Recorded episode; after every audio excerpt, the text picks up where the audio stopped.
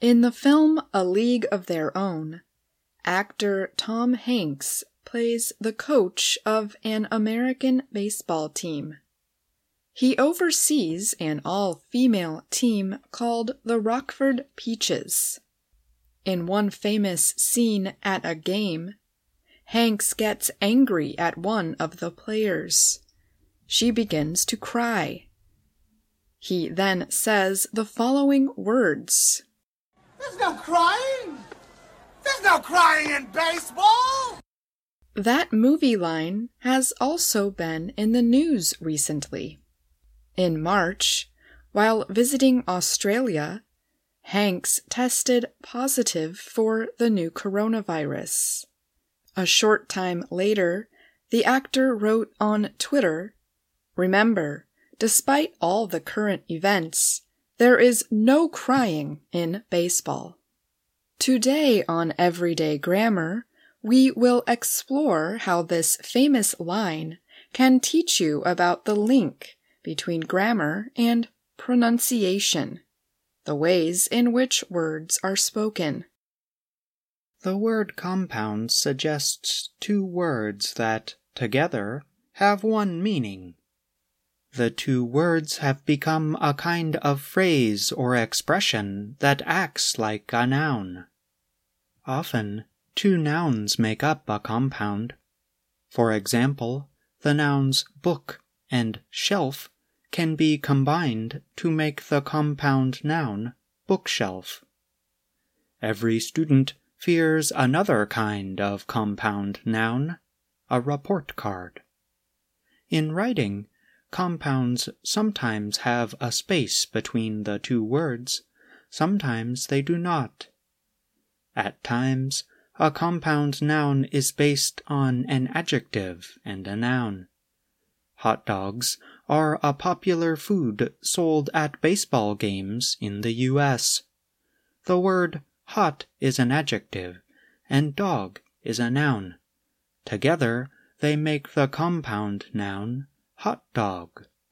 You might be asking yourself what the link is between compounds and speaking. The idea is this. In speaking, Americans usually stress the first word in a compound. They say the first word louder or longer to show its importance. At times, stress could also mean saying something with a higher pitch in your voice. Listen to some of the words from earlier in our report. Bookshelf, report card, hot dog.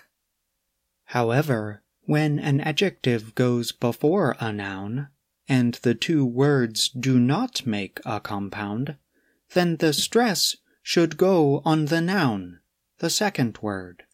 So, if the adjective good goes before the noun job, then the stress goes on job. This is because good job is not a compound noun.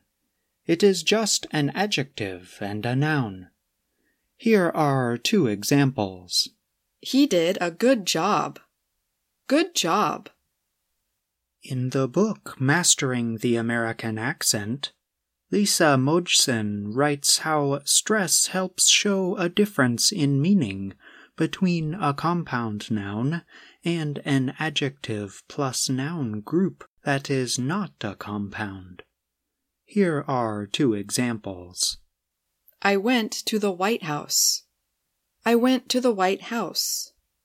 The first statement uses a compound noun. White House, the official home of the U.S. President. The second statement uses an adjective and noun that do not make up a compound. White House.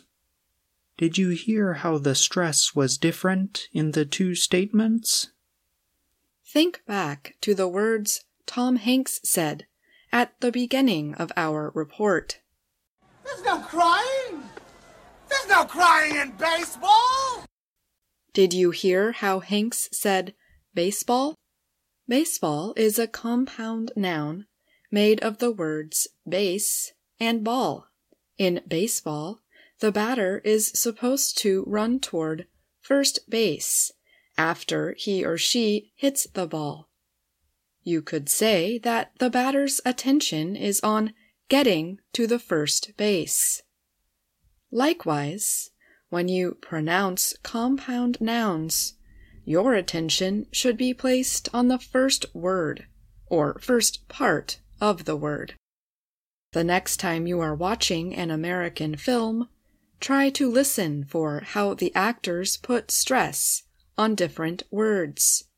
Try to listen for examples of compound nouns. Try using word stress in the way we talked about today. With time, your speaking will become clearer and more understandable to native speakers. And remember, there is no crying in baseball. I'm Ashley Thompson. And I'm John Russell.